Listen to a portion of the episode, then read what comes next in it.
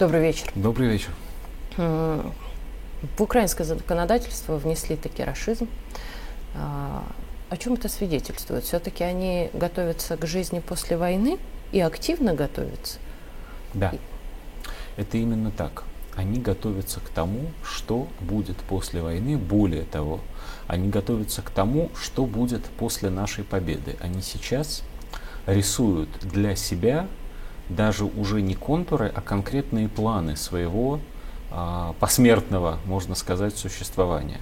Существование украинского квазигосударства в ситуации, когда Россия расширилась, когда она достигла хотя бы частично цели специальной военной операции, когда Россия победила в глазах всего мира, но при этом Запад продолжает поддерживать то, что осталось от Украины. Для этого нужна, если в России до сих пор это понимают, к сожалению, не все, то наши западные противники понимают это отлично. Для этого нужна идеология, прежде всего.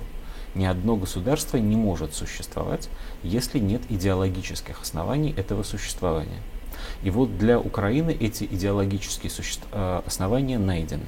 Они найдены не вчера, но русофобия сама по себе, как таковая, идеологическим основанием быть не может. Мало сказать, что русские плохие. Но, собственно, вот глядя на то, как себя сейчас ведут э, прибалтийские тигры, так называемые, очень понятно, что на одной русофобии, на голой русофобии, все-таки государство стоять не, не может. Нужно чего-то еще. Mm-hmm.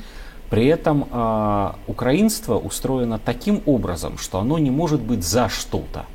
Например, за саму же Украину, за ее там свободное развитие. Оно может быть только против России и русских. Для этого нужно объяснение, почему мы плохие. И вот для этого объяснения они наконец-то нашли слово. Это слово расизм. Это очень важное слово. Оно делает из нас именно тех, против кого мы сражались в Великой Отечественной войне. И поэтому вдвойне символично, к сожалению, что это, э, этот закон украинский принимается вот буквально в преддверии 9 мая. А, они делают из нас фашистов. Они утверждают, что это не мы победили фашизм, а фашисты это мы. Они делают э, все, чтобы старая ложь о том, что Россия наряду с Германией на равных виновна в начале Второй мировой войны, была признана как правда, по крайней мере, всей Европой. И они продли, прошли по этому пути уже достаточно далеко. Хуже того, они сейчас сделали уже очень многое для того, чтобы Россия стала в глазах Европы единственным виновником Второй мировой войны. А Германия оказалась жертвой. И, соответственно, жертвами русской агрессии были не только современные украинцы, они про себя уверены, что, значит, все их признают жертвами, но и бандеровцы, и лесные братья, и вот эти вот все прибалтийские эсэсовцы того времени.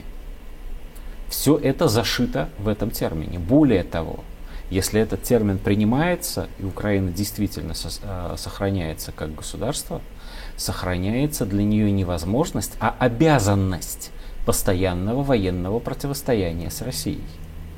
Ну, э, суди сама, вот закончатся боевые действия когда-то. Мы победим, но граница останется. Да. Дальше два варианта. Либо за этой границей живут люди, которые говорят, все, с нас хватит мы зачем-то влезли в войну с Великой Россией, проиграли, уже давайте наконец поживем нормально, мирно для себя, разовьем тут что-нибудь, я не знаю, хлеб будем сеять. Это один вариант развития событий. Но в этом варианте совершенно непонятно, зачем им отдельное государство. А второй вариант развития событий, к которому их сейчас готовят, заключается в том, что мы великий плацдарм, мы, значит, та самая крепость, которая противостоит ну, то, ордам с, с Востока тоже, многократно, многократно конечно. Что на самом деле Украина не может существовать как государство. Она только, в любом случае превратится в, качестве, в антироссию. Да, только в качестве даже не сателлита, а такого бронированного кулака, которым Запад постоянно нам грозит. Теперь в сторону немного. Правильно ли я понимаю? То есть как раз расчет на то, что они сначала убивали образование, ну и здравоохранение, как мы тоже помним прекрасно. Доктор смерть вот, в образовании был не менее гений. И все это сводится, хоть и непризнанному, но и на агенту Губерману, да, любую можно кашу мировую затеять с молодежью горлопанской, которая Вторую мировую немного путает с Троянской. Вот так ли это? То есть действительно и то же самое ли пытались провернуть с э, Россией? То есть э, разрушить образование на это выжженное, ну, ну да, нам, пустое. Да, но нам чего внушали-то сколько, 30 лет подряд? Что наша... Так бы немецкая что пили. наш культ Великой Победы – это победа бесия. Что если бы мы проиграли, пили бы немецкое. Что прав был, в конце концов, Смердяков у Достоевского, который говорил, что умная нация победила бы весьма глупую и было бы лучше. Вот. Но самое главное, самое главное, что если уж даже и была Великая война, то выиграли ее не русские, а кто? А англосаксы. Это именно они выиграли великую битву в Африке под Эль-Аламейном. Это именно они провели великую нормандскую операцию. Это именно они победили, оказывается, в Орденах и так далее, и так далее. А Сталин со своей армией при этом присутствовал. Конечно, современная Украина это даже не заповедник, это такая концентрация, концентрированная э, квинтэссенция, я не знаю, вот этого всего. То есть это квинтэссенция того взгляда на историю, из которой происходит современная политика. Почему вообще надо историю учить в школе? Потому что только из истории э, человек узнает, почему он должен умирать за Родину. Вот они придумали версию истории, которая не имеет совсем ничего общего с реальностью, но которая тысячу людей сегодня, прямо сейчас, отправляет убивать русских, сражаться на фронте и умирать. За что? За вранье, за ложь. Версию истории, которая заставляет их становиться рабами в своих собственных домах, рабами польских панов, рабами европейских бюрократов, рабами американских хозяев всего, что там осталось прибыльного от украинской экономики – которая заставляет их не думать о том, в каких школах они будут учиться дальше, какие там будут больницы, какие там будут производства, какая там вообще будет жизнь. Там никакой жизни не будет, кроме этой непрерывной войны с Россией, временами виртуальной, а временами и реальной. Ну, потому что понятно же, что после нынешней победы, если Украина уцелеет, то до новой войны мы будем ждать совсем недолго. Вот сколько, ровно столько, сколько им понадобится для того, чтобы сформировать соответствующие подразделения и вооружить их. Не более того.